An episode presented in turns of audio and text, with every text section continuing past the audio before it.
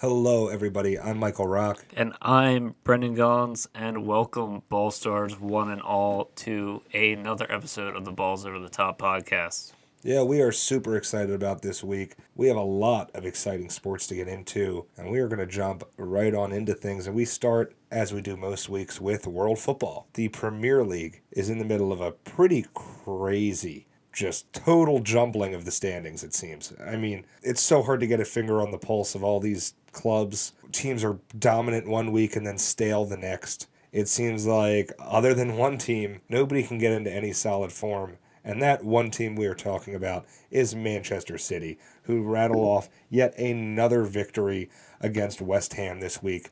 And West Ham's probably the second hottest team in the Premier League. Yeah, so it's pretty crazy that Manchester City just continues to roll in the manner that they have been. I mean, their winning run is now to 20 games, which is insane. 20 straight victories for a Premier League side with how competitive this league is, with how much talent there is all up and down the table. It's impressive. Now, that is in all comps, it's not just mm-hmm. in the Premier League, but that almost is more impressive considering they're playing in the Champions League the FA Cup and domestic cups in general are no snooze fest. I mean, those are highly competitive matches. And this whole schedule's been tightly contested. I mean, every every week is counted. Yeah, so a huge victory for them. They extend their lead at the top of the table to 12 points over the second place crosstown rivals, Manchester United, which, speaking of, they had a pretty uneventful game this past weekend themselves. Manchester United faced off against my team, Chelsea, and it was just a pretty boring match. I mean, we didn't get to watch this one. We we missed it due to, to watch the replay. Exactly, but we didn't miss much. I mean, you could pretty much watch the whole match on double speed, and you really didn't feel like you were missing out on anything. No, and truth of the matter is, the most disappointing thing about this game, other than it being a nil-nil draw, is we didn't get to see Anthony Martial and Timo Werner face off against one another. You would have thought that the two goal-scoring threats on either side, both very promising young talents, would have hoped for a spectacle, but neither of them were in the 11. No, and so it was kind of, like I said, a, a kind of uneventful pretty I don't want to say boring, but mundane almost. Boring might be the right word for it. Either way, it's one I'm kind of glad that I missed. Both teams will look to rebound. Both teams playing in Europe right now. I know they have a lot on their plate, but and I almost feel like both managers were playing timidly. They were more playing afraid to lose than they were trying to win. And it comes back to bite you, especially with two teams that really need the points right now. I mean, United, if they want any chance of winning the title, could have needed the win, or you don't say needed this with as many games left as there are, but with that almost four match it's lead and the form they're in, in points. Exactly. You need those points. And then Chelsea still on the outside looking in when it comes to European football. I think maybe they're a little bit confident.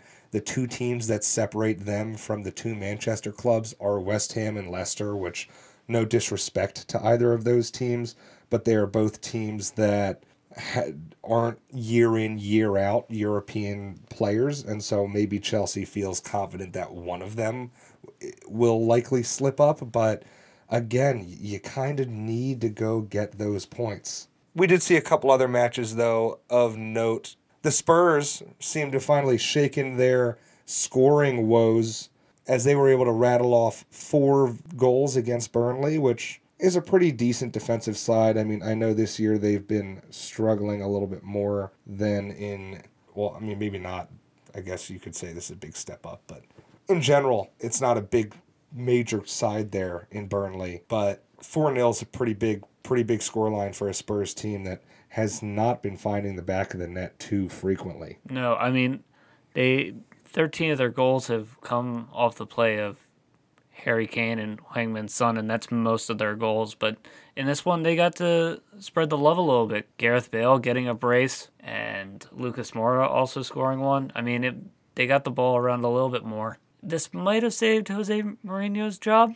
I think that, at least at the at the moment. Yeah, we'll see. I think it's going to depend on how they finish out the season, where they round things out there's a lot of games to be played yet and right now they're still on the lower side You know what I mean? They've been they're now on the outside looking in. They're in eighth place. They're going to have to do a lot of work to get back into the top four, get back into European contention. And I just don't know if I see that happening with the form they've been in. Eh, They're going to need to start doing this week in and week out. Yeah, jobs are depending on it. Speaking of jobs depending on it, Arsenal's now back into 10th place in the top half of the table after they upset Leicester City, who's in third place right now, with a 3 1 victory. That's a huge win for them, especially with Leicester sitting inside the top four. A huge upset. And I know it's crazy to think of Arsenal as being a major upset. They're a big six club. They should be competitive in every match. But they're sitting in 10th place right now after that victory. Before that, they were down in 13th. This is a big six club with major, major, major money going into their payroll. It's astonishing that they are struggling the way that they are. And shocking that Mikel Arteta has a job still, considering Frank Lampard was sacked. Yeah, I don't know if it's the loyalty that the Gunners extend to their managers or or what, but it seems like they're keen on sticking it out with what early success they had with Arteta. I'm not sure what they're basing their loyalty on, but they seem to value it and they're sticking with them. Absolutely. But we can move on to some of the other leagues that were in action this past weekend. And there were some great matches in your favorite league, the Bundesliga. Absolutely, and we got to kick it off early this weekend with Bremen Bremen upsetting Frankfurt two to one with the American Josh Sargent getting the game winner in that one. Both plays by Bremen on goal were absolutely perfectly timed onsides, getting right past the backline goals, and it was very impressive to see against the Frankfurt side that was rolling with Jovic being back and also uh, their own goal scorer Silva being near one of the top three in the Bundesliga so far this season. Yeah, you've got to be impressed with their play in general. The Bundesliga this season has been a ton of fun to watch, and maybe it's just because Bayern has been a little bit less dominant. They have been dropping some points. Maybe it's because of the young talent that is just woefully abundant in the Bundesliga all over the table.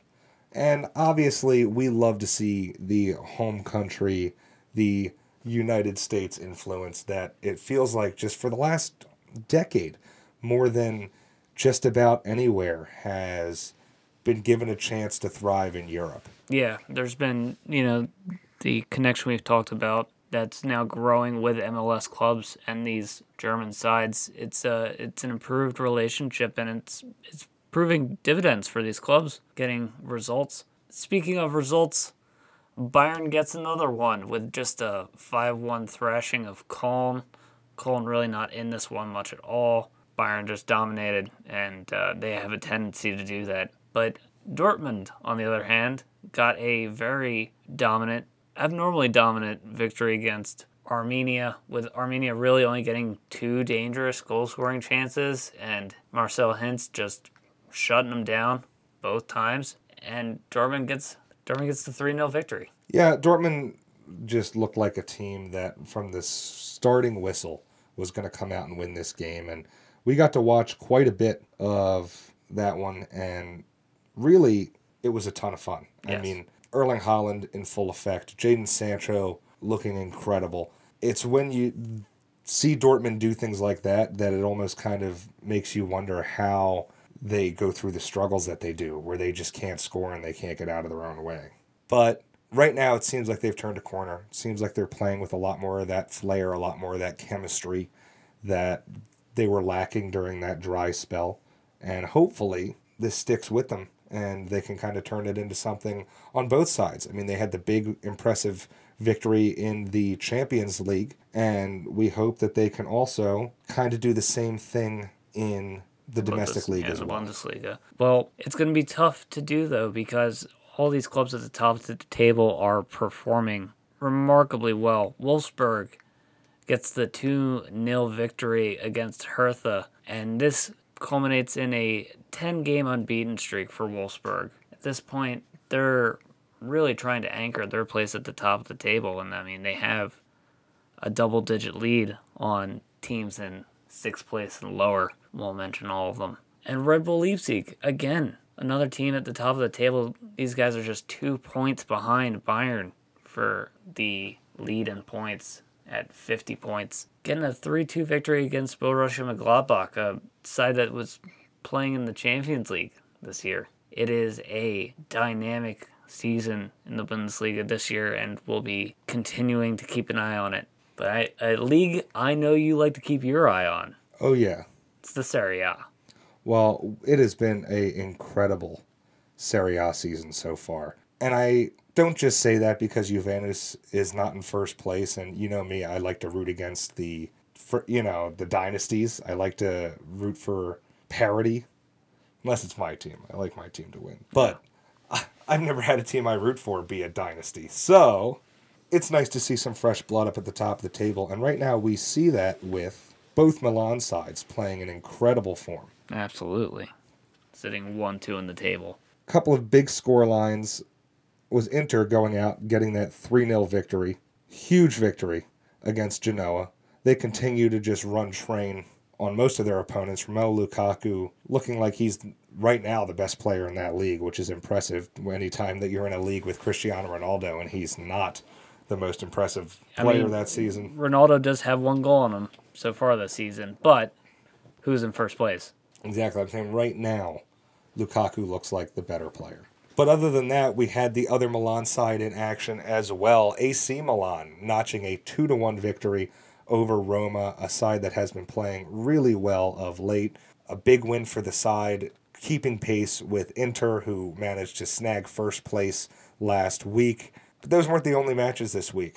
We saw Juventus drop points. So where we they'd be hoping to be recuperating, catching up, getting some of those points back. The opposite is happening. They managed to drop points in a pretty uninspiring showing, a 1 1 draw against Hellas Verona. It just, they, they couldn't get anything going, and it showed. Yeah, no, they struggle uh, very often.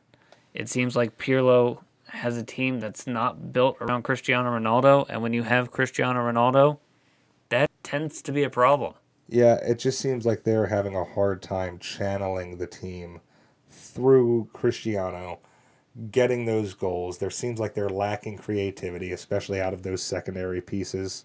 And I don't know how this turns around, or if it turns around. Uh, you know, for the first time, it might look like we may have a champion other than Juventus. And you got to wonder does that put a big black mark on Ronaldo's record? You know, obviously, one of the greatest of all time impeccable player, but if you if you join a team that has been doing nothing but winning for much of the last decade and suddenly you're not winning, that's that's not good.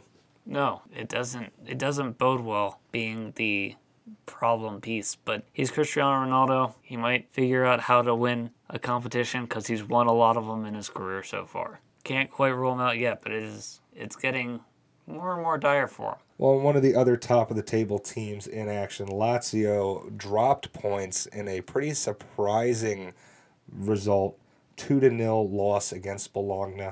Surprising from a team that just a few weeks ago was one of the hottest in the league. Now, not as much. Now, dropping out of the top six, even. It's been a little bit of a fall for them. And uh, it's, it's not like that Bologna side is, you know, charging up the table either. They're pretty much a mid-table side and don't have the current form to keep moving up in the table. But we can move over to Spain and check out La Liga, where we're seeing a little bit of a continuing rebound for Barcelona as Messi picks on his favorite target, Sevilla, for the 2 0 victory. Yeah, Barcelona this season hasn't been able to figure anything out, it seems like. It was as if they got everything together again. They stormed up the table from their embarrassing start, but just the last couple weeks, the pieces seem to be slipping away once again. And I don't know if they're going to be able to fix it, especially with all these legal issues coming in now. They were raided this past week as their former president was arrested on charges related to the Barca Gate, where they were systematically like smearing players online in an attempt to maybe save money on wages or there are all sorts of different things going on. Really ugly. There, I know they've been had issues with evading taxes in the past or not honestly reporting player wages. So Yeah. lots of issues coming out of Barcelona. It, could we be seeing the end of the empire? Possibly. I mean, the brand might be too big to fail in general, but Yeah. really, they've been doing almost everything they could can to run this incorrectly. Yeah, but I mean, fans hate front offices forever. I mean, the Senators are still a team, so like we can't we can't really think it's going to completely collapse. But yeah, it does not look well. Elsewhere, Atletico Madrid start to right the ship after consecutive losses both in the league and in the European leagues. Right the ship with a 2-0 victory against Villarreal. Is this enough to help maintain them at the top of the table? maybe again i think they're gonna it's gonna be them poking off the other guys i think it's gonna be more about the other teams and if they're able to play well because atletico will drop some points but you're seeing like today real dropping points against sociedad i know sociedad's a good team but if real's trying to actually take this title from atletico these are the games they need to win especially a, a low scoring affair like that they should have been able to get it done. I mean, they, managed. They just barely salvaged the one point with a goal in the last closing minutes of that game. You need more out of that if you're going to catch them. So just right now, I'd say yes, it's going to be enough for Atletico to hold on because it doesn't seem like anybody on the other two clubs, whether it be Barcelona or Madrid, are hungry enough to come up and get it. Well, we do have a couple of other headlines from the world of football, and one of them tickled my fancy this week. It was Adama Traore attributing his slippery nature to wearing baby oil on his arms so defenders can't grab him. This was after a shoulder injury he received in a game was caused by a defender grabbing his arm. He started coating his arms in baby oil during the games, and since nobody has grabbed him, he has had none of those shoulder issues. Yeah, it's pretty crazy stuff there. Not necessarily that surprising. I get why defenders would want to be grab a hold of him, but weird things to be talking about. Lathering yourself up with baby oil before games. Hey, I don't understand why more wingers wouldn't do it. I think I think a lot of top players, especially attacking players who use their pace. Yeah, I, I hear you. If I was at if I was in high school, even I'd be like, I'm covering myself in baby oil. You were covering yourself in baby oil all during high school anyway, but for different reasons. Yeah, but I, I would have a good excuse this time. Elsewhere, we saw Angelino taking the rare swipe at manager Pep Guardiola, saying that the manager doesn't give players confidence, doesn't inspire confidence in the locker room, and you know, pretty surprising. There's a guy who seems to be universally praised. I mean, I know occasionally there tends to be the personal head-to-head clashes, but this kind of seems to be a swipe at his managerial style, which I think is maybe now's not the time to be taking swipes at Pep's managerial style when City's sitting 12 points up in the league, but Yeah, and I mean, if Angelino was the best left back in his league, I could maybe understand him coming out and saying this, but he's not the best left back in his league. no, not even close. No, I mean, Alphonso Davies was a much more complete product at the moment. So I think maybe it's justified. He did only get to play two preseason games before never playing on the pitch again in Man City. Is that a little bit harsh? Yes, but maybe Pep just knew it wasn't going to work. It's weird that the two Spanish nationals couldn't come to see eye to eye. Yeah, it's an interesting scenario there, but we see this happen a lot. Guys who are talented and even find success elsewhere have their little riffs or can't crack the first team with a particular manager. I mean, even just on a, like with my team, Marcos Alonso wasn't even sniffing the pitch with Frank Lampard in charge.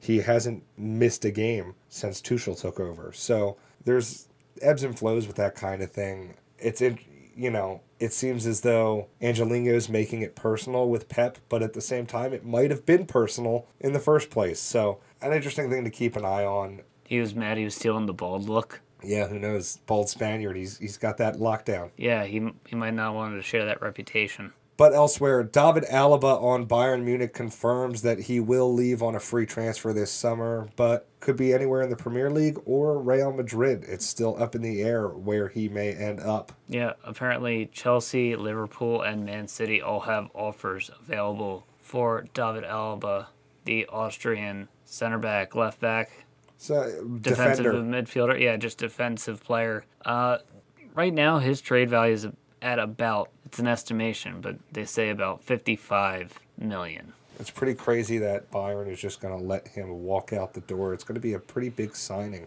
for Yeah. whoever lands him. Probably the biggest uh, free transfer since I don't know, like Robert Lewandowski or something.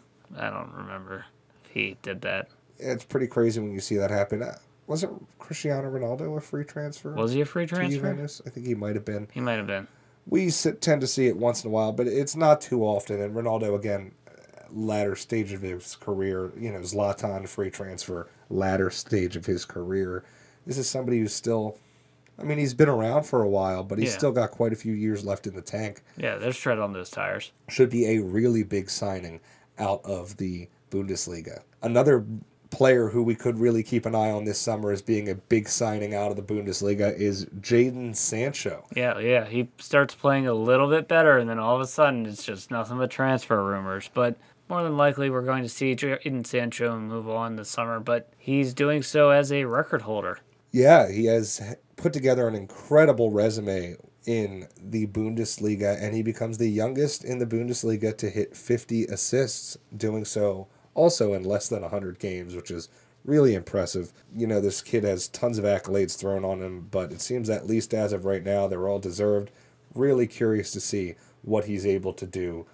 Assuming he does make the jump over to the Premier League, I'm curious to see how he handles that and how he looks. Yeah, it will be interesting to see. Also, changing his uniform, Quincy Promes is going back to Russia, Spartak Moscow. I don't know whether or not those charges he had have been cleared up, but he's moving on out. Uh, Maybe that's a reason to go to Russia. But we're going to pop on over to this side of the pond and talk about some MLS news coming our way. Orlando City has terminated its si- or its contract with Jonathan Suarez after he was charged with sexual battery along with his brother. He was acquired this offseason, but that was a ill-advised acquisition. Yeah, that did not pan out well for either the team or the 24 year old defender. But a defender signing that we are very excited about. Yes, the Philadelphia Union making a move to sign center back, left back Stuart Findlay from Scottish side Kilmarnock FC, which Kilmarnock is a side that has a special spot in my heart. Mine as well. Big fan of theirs. I, I honestly started becoming a fan of theirs because of FIFA. I thought they had a pretty pretty funny, pretty amusing badge and made it mine and that was something that has now stuck with me for almost what 8 9 years and as a result started following a little bit, used them in all of my career modes. Whenever I create a player, he plays on Kilmarnock. So a team I, I like a bit and so when I saw Stuart Findlay coming over from Kilmarnock, got super excited. Kind of the intersection of two of my favorite teams, Kilmarnock, Philadelphia Union. I'm looking forward to it. And so. the Scottish defender, I mean, he's a Celtic academy player. He's got promising speed and a defensive mind to go with it. So yeah, I'm I think excited. he'll look really good. He's good. I think he's going to look great in the MLS. I think he's the right type of physicality and speed and positioning that we're going to get a very nice, very nice deal out of this one. Yeah, but when a great player comes into a league, we see a great player depart a league. Unfortunately, all time legendary player, French winger Thierry Henry, has announced he is resigning his position as manager of the Montreal Impact or what CF No, Montreal. it's now. Club de Foot. Yeah, they changed it Club de Foot. Uh, as he is, he cited COVID amongst other things, but Well, it- here's the thing: he has to be quarantined, and they're not going to be playing in Montreal. Yes, and so a big appeal of this for him was being in the French Canadian region, not being able to be in Montreal, all of the quarantining issues going on and going into this season. It just he just wasn't up for it. Yeah, he he just couldn't handle it anymore. And I mean, he chose his family over the sport. And I mean, man's got a family. Can you blame him? I don't think anybody can blame him for that one. No. But we have a bit of a red flag coming up for the league. Potential expansion side Sacramento FC is now in doubt. Its future no longer certain. It's And- coming off the heels of Ron Burkle is pulling out, and he was the lead investor when they were set to join in 2022. Yeah, so looking to debut next season now don't know where that major money is going to be coming from. So it's going to be interesting. We're going to keep an eye on it. The mayor, Darrell Steinberg, is continuing to push, continuing to seek new investors to maybe step in and fill that void because apparently, I mean, the stadium's been approved. All the infrastructure and plans are in place. I mean, there's even obviously, whenever a stadium's built, there's usually other stores, maybe other buildings and structures developed to accommodate it. Yeah, it's good for an economy of the area over time. Exactly. So these are, pl- I'm, I'm sure a lot of the plan is already in motion. I mean, if they were set to debut next Yeah, year, I mean they have stadium plans approved. They have the all the infrastructure for their, the surrounding area approved already. That's a process where you can just jump right in. So hopefully, a hungry investor is going to come along and look to maybe acquire a soccer side. Could be fun. Yeah, well, we're going to make our way over to the NBA, and it seems like a perfect transition point because talking about needing some investors to step up for the MLS, it seems like some people have no problem throwing their money around right now in the NBA, at least in the collector's field. And Luka Doncic rookie card sold for a whopping $4.6 million this week. Unbelievable crazy values we're seeing on all sorts of these cards. I mean, this on the heels too of the big explosion of NBA Top Shot, Yeah. which is the digital trading card platform that's been picking up a ton of steam. It's going to be really interesting to see where all this goes. And it's crazy to see how much money there is in this growing field or industry or whatever you want to call it of sports collectibles. Yeah, sports antiques. It's becoming a uh, an actual investment strategy, and looking at investment strategies now, it's going to be Joakim Noah as he officially retires from the NBA. He last played in 2019 for the Clippers before tearing his Achilles. Yeah, wishing a happy trails to him. Really a dominant defender in his heyday. I Yeah. memories of him playing on those Chicago Bulls team alongside Derrick Rose in the MVP year. Yeah. I mean, really an exciting player in And- his prime. And he's one of the he's one of those guys though where like I remember his transition from college. Like I remember when he was playing in Florida with the Gators and had that run with them as well. Well, that was the year that they won the football and the basketball national championships, right? There was Tim Tebow mm-hmm. on the Gators as well. Yeah, he's been a fun player to watch. Really dominant on the boards, offensively and defensively. Yeah. And so A real dog on defense too.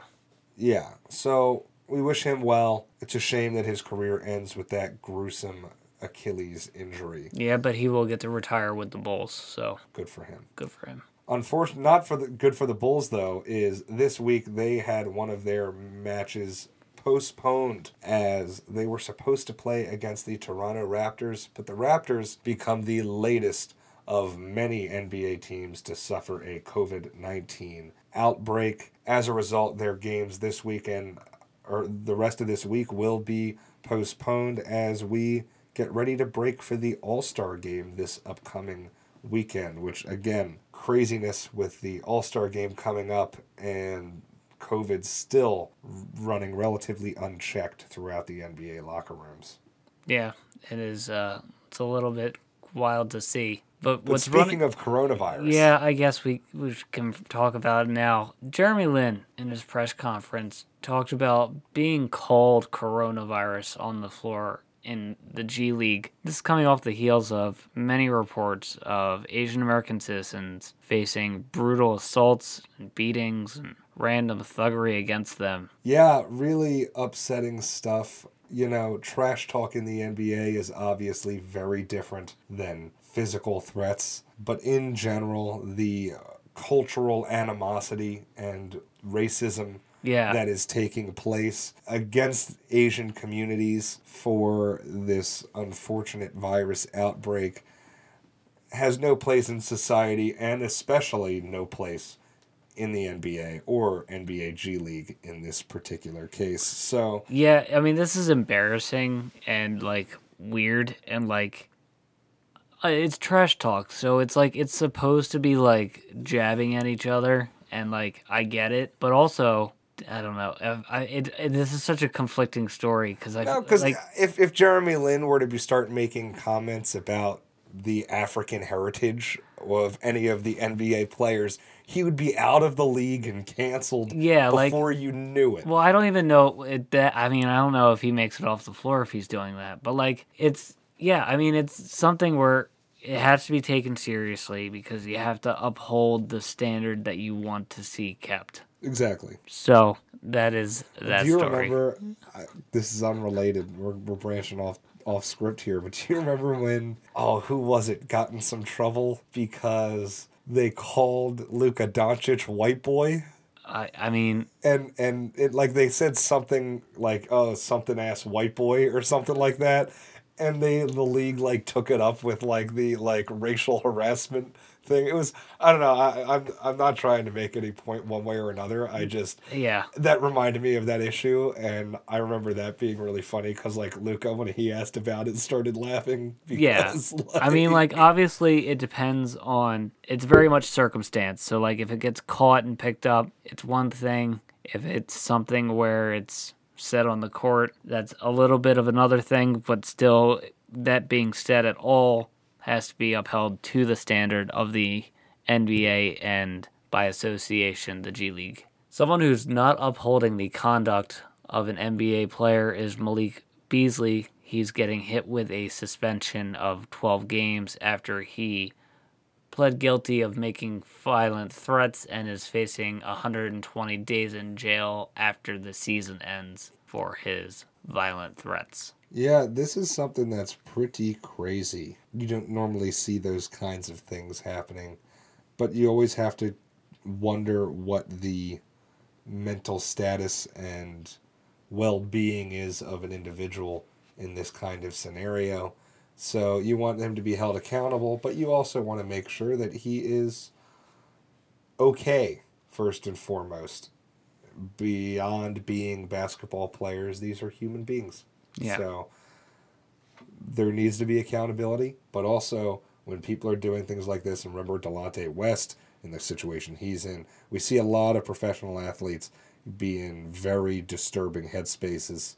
O.J. Simpson. Yeah, and it, it can be it can be upsetting, and so these kinds of red flags, these kinds of in- incidents, you know, need to be taken seriously. Yeah, no, it, needs to be addressed. Well, another one in the record books is Buddy Hield. He's the fastest to make 1,000 three point shots, and he's doing it in Sacramento. Yeah, really an impressive shooter, Buddy Hield. Really good at what he does. He's impressive from the free throw line, impressive from the three point line. Kind of that bona fide all star or superstar, you know, the type of player where still don't know if he can fit that role, still don't know if he can be your number one or even your 1A, but really an, a, a solid catch and shoot, solid perimeter guy, can catch fire any given night. I mean, he kind of reminds me almost like, not in play style, but the, the same level of star as like Andre Iguodala was or Jrue Holiday when they were both with the Sixers. And they were the number one guy on the team, yeah, but were they number one guy on a playoff caliber, championship caliber team? No, not really. And so that's what Buddy Hield feels like. And when they go to a team where they are just a piece, not the piece, it seems almost as if their opportunities are endless. A lot of those guys end up going around. I mean, it's the Chris Bosh, it's the there's a ton of them Yeah. where suddenly if they're not the guy, the entire their entire arsenal becomes available. And so Buddy Hield, curious to see if he stays in Sacramento. I know he did get some big money there, but with them seeming to perpetually be in rebuild mode, you wonder if he's going to make his way to another team in the way that NBA stars just get to do these days. Yeah, get to make their choice and where they play. But you don't always get to pick where you're coaching, and that's the case for Lloyd Pierce after he was ousted by the Atlanta Hawks today. Yeah, pretty short reign for Pierce. Only two seasons in charge at the helm there. But with Trae Young, with some of the talent they've brought in, like Clint Capela, some of the other guys there, they wanted more results. They wanted more out of what they had, and they weren't getting it. So it was time to make changes. Absolutely. So why don't we change up the subject and we move over to the NHL, where really the biggest story of the past week was Claude Julien was fired by the Montreal Canadiens after losing a game in overtime. I have no doubt if he wants it, he'll have another job before he knows it. Claude Julien at this point feels just like a staple of the NHL. You never know where he's going to be every few years the scene scene changes, but nonetheless, there he is on somebody's bench calling the shots. He's a pro's pro. I mean, he's goofy, he's quirky, but what NHL coach isn't? It seems almost since Mike Milbury, being quirky and a personality has, for the most part, been a requirement of the job for a lot of these NHL head coaches. So, you know, shame to see him leave Montreal, I guess. But I imagine this is not the last we're seeing of Claude Julien in No. any capacity. Uh, he'll pop up elsewhere. But something that we may have seen the last of just after it begun. This week, Las Vegas Golden Knights had a sponsorship that lasted, I don't know, about the length of a shooting star going across the sky. Yeah. They became the first professional sports franchise in North America to have signed a formal sponsorship deal with a sports book, only to, within a matter of moments, it seemed, backpedal on it and end said partnership. Yeah, it's a little bit of a conflict of interest to directly tie money going to you by the money used to gamble on sports. I mean, I get it though. They're Vegas.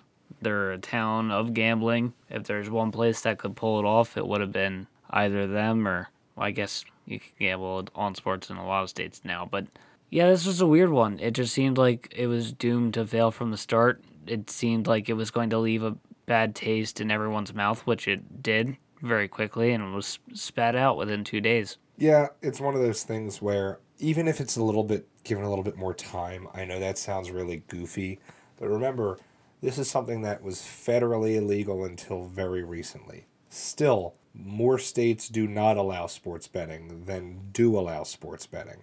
When you realize that each of these leagues are made up of many parts, you know, 30 teams, 32 teams, 31 teams, it's a little bit of a sticky situation when something when when a team is going to be running advertisements, have stadium signage, all that kind of stuff for something that is still illegal to a large portion of the audience base watching said sport. So I think once gambling becomes a little bit more normalized, a little bit more accepted, we'll see it a lot more. I mean, look throughout Europe at all of the soccer teams. How many of them have Unibet, William Hill, you name it. Yeah, some kind of sports book as their- yeah. We're seeing, oh, 1 800 bet, bet.com, Bet365. Bet365, all over every stadium. It, it's, I mean, they go hand in hand. As we're seeing, you can't flip on the TV right now without DraftKings. seeing DraftKings or FanDuel or BetMGM or you name it Yeah.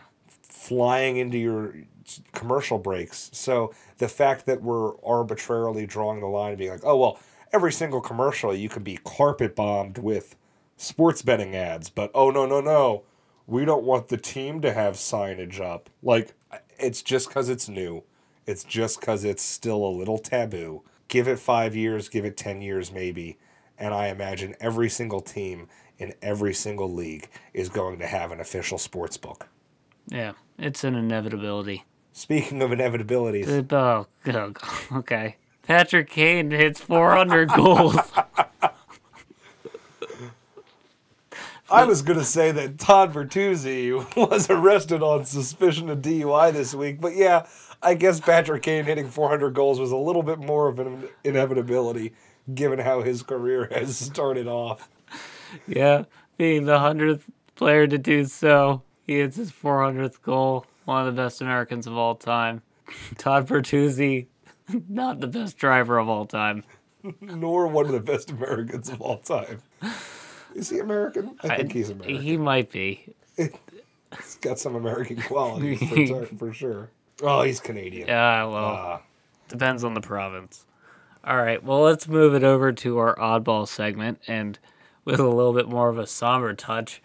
The players at the WGC Workday tournament wear red on Sunday in solidarity with in solidarity with Tiger Woods after his dramatic car accident and subsequent injuries. yeah, something really cool to see. Tiger's influence and impact on the game is really, it needs no. Yeah, I mean the video games, the just the numbers of people tuning in to just watch. I mean, so many people don't watch golf; they watch Tiger Woods play. Exactly. So it was cool to see the sport give him the respect and the recognition and support that he needs right now. And hopefully, as we said last week when we broke, well, we didn't break the story, but you know, when we talked about it the first time, we hope he has a speedy recovery. We hope we wish him well. And hopefully, we'll be lucky enough to see him compete some sometime again. But understanding that there are way more important bridges that need to be crossed between now and then. Yes, and Collin Morikawa wins, Morikawa wins at minus 18, 24 years old. Congrats on the tournament win. Someone who did not win was Spencer Jones, the Oklahoma wide receiver. Got beat up in a bathroom at a bar by just some kid and his brother who practiced mixed martial arts for 12 years. Yeah, pretty crazy stuff. You never like to see people getting beat up in bar fights or in general, Well, especially. and the video went viral because, of course, it did because it's a bar fight that features somebody who, you know, is on TV sometimes. But I think Michael Bisping, UFC former contender and uh, aspiring commentator, said it best when he said, "Everybody involved in this needs to grow the fuck up." Yeah, I don't think there's any denying that. I mean, fighting at a bar, assaulting other people in public over anything really is extremely immature, extremely unintelligent. Yeah, it's just uh, dangerous it's and barbaric. stupid. Yeah. it's there. You know, there's nothing that good to be said about it. Yeah, it's just it's shameful. putting it's putting livelihoods at risk. It's putting lives at risk. It's putting reputations at risk. eh, for what? Uh, flex of testosterone. yeah, to win an argument, kind of. But either way, beyond that, in the fights that actually do matter, yeah, the fights. that ones that we can get behind. Yeah, the fights that are organized and and contests of people who are good at fighting. UFC 259 is this weekend, and man, top of the card is sweet this time. Yeah, we have some really, really great matchups to look forward to. Jan Blachowicz versus Israel Adesanya is really one that I think a lot of people are looking forward to. Adesanya's got just an unbelievable record in the UFC, and the things, 20 and oh. yeah, the things that they can do in the octagon I are mean, just yeah. scary. The, uh, the things that all fighters can do, but the way that he, I mean, they call him style bender for a reason. He just throws quite literally everything in the kitchen sink at his opponents. But Jan Blachowicz is a legitimate puncher, man, and he's got some meat in those mittens. So it's going to, it should be a really, really good fight. Yeah, another fight to look forward to is the Lioness, Amanda Nunes, back in the octagon once again against Megan Anderson. And you got to wonder is anybody going to beat Nunes? I mean, it just seems like she doesn't lose. Yeah, She doesn't lose. No, and so brutal.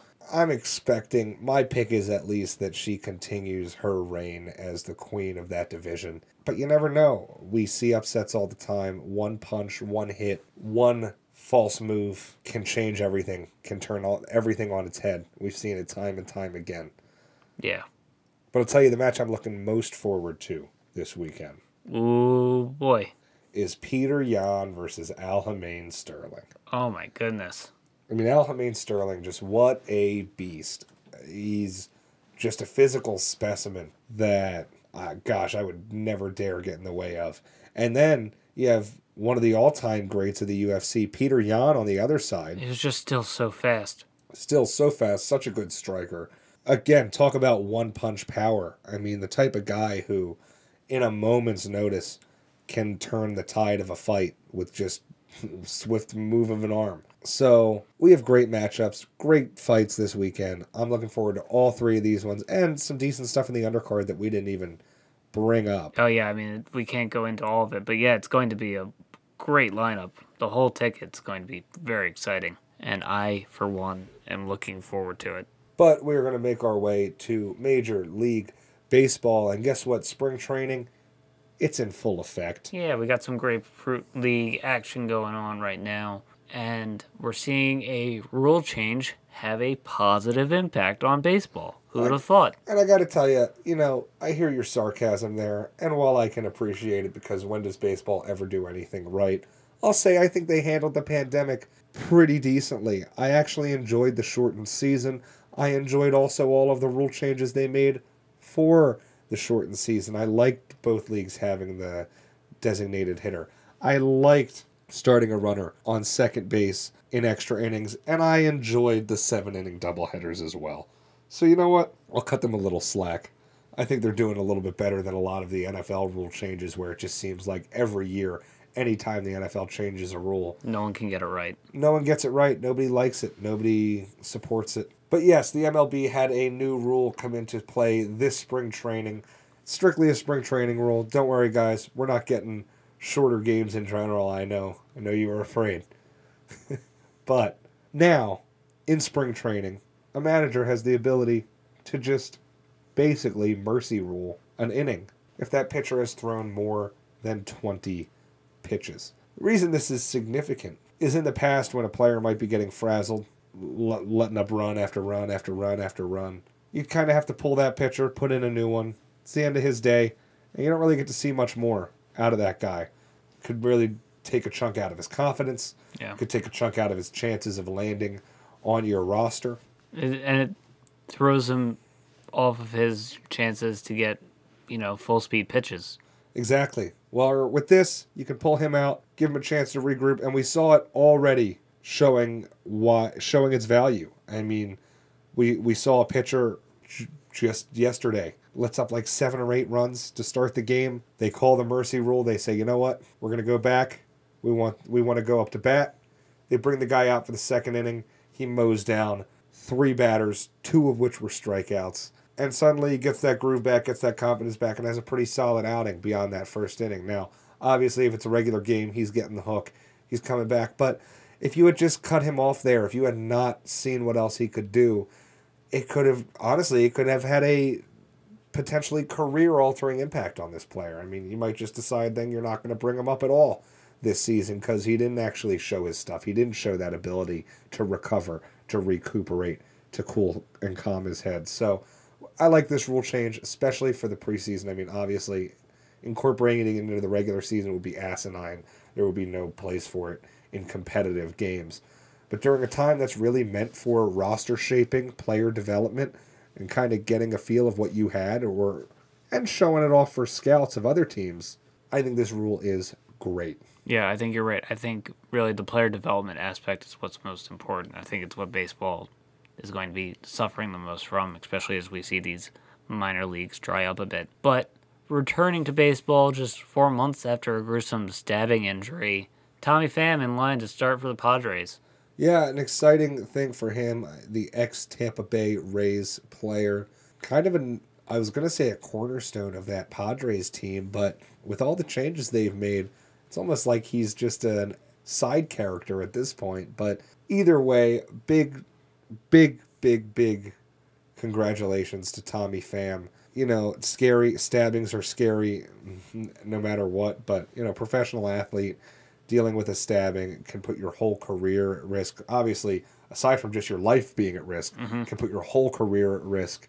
And so it's good to see him come back. He's in line to start for opening day for a Padres team that is looking like they're going to be pretty good this year. Yep. So the uh, preliminary over under win totals are out, and we see the Dodgers in the headline spot. Yeah, the Dodgers are the highest team of not just this year, but actually ever, at least since they started tracking these Vegas over unders and projecting that as a, you know, preseason bet line.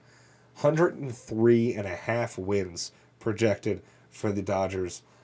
A huge win total, but honestly, one I wouldn't be shocked to see them hit. No, it's not out of the realm of possibility. So I guess those odds makers must be doing something right. We also see them joined by the Yankees with 97 and the Padres, the aforementioned Padres, at 93 and a half. Yeah, the top three teams, according to that, over under win projections. And really, they're, I don't want to say the three teams you'd expect because maybe not. But again, with the transactions going on this offseason, with the roster moves, I think this would be at the top of most people's list. The Dodgers, defending champions, bringing back almost all of their lineup from before and adding some major pieces. And then you look, and on the other side of that, the Padres doing the same type of thing, adding major, major pieces this offseason, improving their rotation, improving their lineup from top to bottom, and improving the bullpen.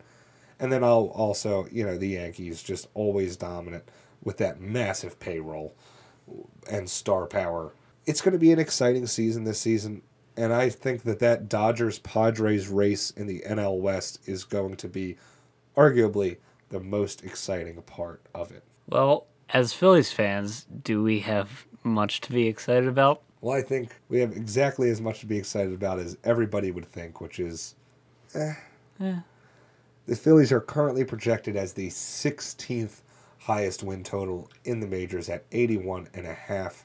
Yes, 16th out of 30, about as close to middle of the road 500 eh, as you can get and that's in line with the win total as well. 81 and a half wins, about as close to 500 baseball as you could possibly be projected. You know, I'm optimistic this team is able to turn a corner and maybe take a little bit of a step forward. We have Bryce Harper, we have Realmuto. We brought in those guys to be foundation pieces. I'd like to see them start actually being the foundation for us to build around, but at the same time, with how tightly John Middleton's clenching those pockets, the inability or unwillingness to really break the bank to take us to that next level, I just don't see any way where we're going to be catching the other teams like those Dodgers, like those Padres. But I tell you, it's not just the Dodgers and Padres that we're looking up at. We have to get out of the division. Exactly. And right now, the Braves and the Mets are both also sitting in the top 10 in the majors as far as this projected win total. The Braves are fourth projected at 91 and a half wins, and the Mets are sixth projected at 60 or sorry, at 90 wins.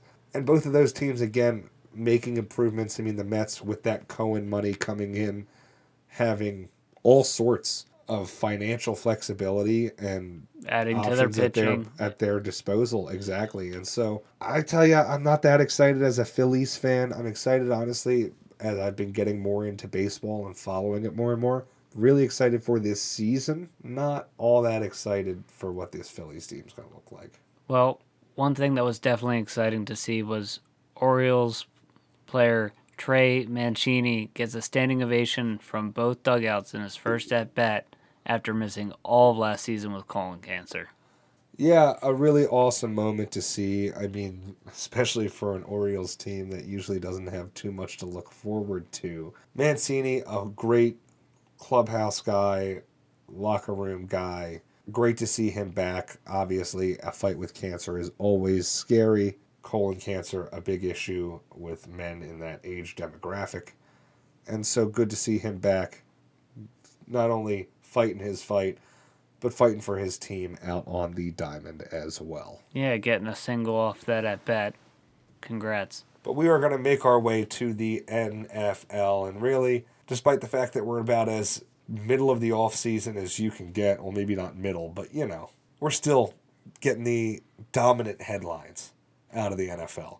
Two of the biggest stars in the league making a lot of noise this week. And so as it happens, both these storylines have to do with the NFC West. Yeah. Russell Wilson, Seattle Seahawks quarterback, Super Bowl winner. I mean, again, we talk about cornerstones of franchises. Is he did he win Walter Payton? Not sure. Not sure. But either way, I mean, really one of the faces of the league for the last decade is really making a lot of noise out there in Seattle. Looking like he might start to force his way out the door. Yeah, he's citing his lack of involvement with the offense and some of the decisions being made. He uh, he's looking possibly for a new opportunity, maybe because he was getting murdered last season by his offensive line. But boy, this is not going to heal any of that relationship. No, it's looking like things there are getting worse and worse by day, not better and better. You imagine he's going to be an extremely hot commodity in what has already been a red hot quarterback market this offseason. That is, obviously, if the team concedes to his demands and agrees to shop him. But elsewhere in the NFC West, we see one of the biggest names on the other side of the football inking a two year contract. J.J. Watt, the former Walter Payton Man of the Year, multiple time Defensive Player of the Year. An absolute just stud on yeah, the just beast. line. I mean, honestly, already future Hall of Famer. Yeah. I mean, there's there's very few players that you can say that about, and even with his injury history of late, just dominant, tears up the stat sheet. Really starting to become one of the most dominant families in the league. J.J. Watt, two year, thirty-one million dollars, twenty-three million of the thirty-one is guaranteed, Ooh. And he reunites with his or what the defensive coordinator on the Cardinals was uh, previously on that Texans defensive staff under Romeo Crennel as well as and DeAndre Hopkins, biggest star, uh, the biggest star of that Texans team on the offensive side. I mean, maybe other than Deshaun Watson, but yeah, but right he might not still be there. Best receiver in football. Bet. So really big move for that Arizona team. Looks to continue building around Kyler Murray. And another reason why Russell Wilson went out of Seattle. Exactly. Elsewhere, Philadelphia Eagles are have some quarterback rumors swirling around, and really they're ones in my mind raise more questions than answers. Marcus Mariota looking to potentially make his way out of Las Vegas, and the Eagles are considered one of the leading contenders to land his services. Gotta say, this move puzzles me. Can you make any sense of it? Well, the only thing I've heard is that he's worked with both the quarterback coach and the offensive coordinator before, and that's really the only smoke that's behind this little rumor mill. I don't see a reason why we would get Marcus Mariota. I think if we're not in the market for a absolutely finished piece, then we would be looking in the draft, or we would be looking at building a team around Jalen Hurts. I don't. I really don't know what this team is going to look like come October, let alone April. Yeah, I'm right there too. I think they should be looking to bring in maybe a slightly older quarterback, somebody who's maybe a little bit less threatening. I know that sounds funny, but with a young quarterback like Jalen Hurts, you almost want to make sure that the guy mentoring him and maybe there would even be the sturdy backup is somebody who you know there will be zero clamoring for to be starter. And that's out of his camp, that's out of the fans of Philadelphia, that's out of the media. You want a guy who's not gonna Who's good on the headset? like Chase Daniel or Matt Moore or even like right now, I'd be looking, you know, if Andy Dalton is going to leave Dallas, if Joe Flacco is going to leave the Jets, if one of those older players is willing to move, that's what you go for. Somebody who's not going to be chomping at the bit to take that job because Marcus Mariota still wants to start somewhere Right. he still wants his shot. He was a number two overall pick who kind of feels he got gypped a little bit losing that job to Ryan Tannehill. And so I I think that the organization will be making a big mistake. And I tell you, that's where this next name that comes in, I think would be an interesting candidate. Because it appears as though the Washington football team are likely to release AP Comeback Player of the Year, Alex Smith, who after, I mean, we don't need to go over his story again. After those leg injuries, never thought he was going to play again, comes back, ends up helping lead that Washington team to the playoffs. Absolutely. I mean, it was the best story in the NFL. Especially the best in a very sad NFC East this season. So, again, would that be the type of player the Eagles consider taking a flyer on? If Alex Smith's ready to sit back and be a backup, which it seems like he has always been gracefully accepting of that role when it was thrust upon him, but especially now maybe he knows the odds of a team putting their faith in him as a full time starter is slim to none. Especially with that injury and, and how vulnerable it could make him. Well, and his age, remember, he's been around forever. I mean, he got drafted, I want to say, back in 2005, 2006 Yeah. by the San Francisco 49ers. Played there for a while, went to played there Kansas for a long City, time, played, there, for, a while. Exactly. So, So yeah, we wish him the best, obviously, leaving that Washington football team. And is probably for the best. Yeah, and, and again, that's the type of player I wouldn't be opposed to an Alex Smith on the headset, especially, obviously, not the same type of mobility as Jalen Hurts, but a pretty mobile quarterback in his own right. Absolutely. Great at reading defenses, Mm-hmm. very careful with the football. Got to work with some great quarterback coaches. Exactly. So that would be one to keep an eye on. And just in a little bit of sad news, a legend of the football world, Irv Cross, passes away at 81. Yeah, sad to see him go. He broke a lot of barriers. He joined CBS with NFL Today back in 1971. Was the first black color commentator on. It wasn't color; he was an analyst. Oh wow! Yeah. I thought he was. I thought he was. He did. He did do both. He was also a color commentator, but he was the first black analyst on on uh, on network programming. Yep, and obviously had a, uh, I believe, two-time Pro Bowler Two-time Pro with the Bowler. Philadelphia Eagles. also- 81 years old. Also played for the Rams. He had a he had a nine year career. Yeah, so trailblazer on and off the field, and he will be missed. Both organizations sending out their respects, the league sending out its respects. And yeah, an icon, an icon of the sport. Well, with that, I think it's that time of the week, time of the night, time of the day, whatever you want to call it, where we take our ball and we go home. It's time to hit the showers.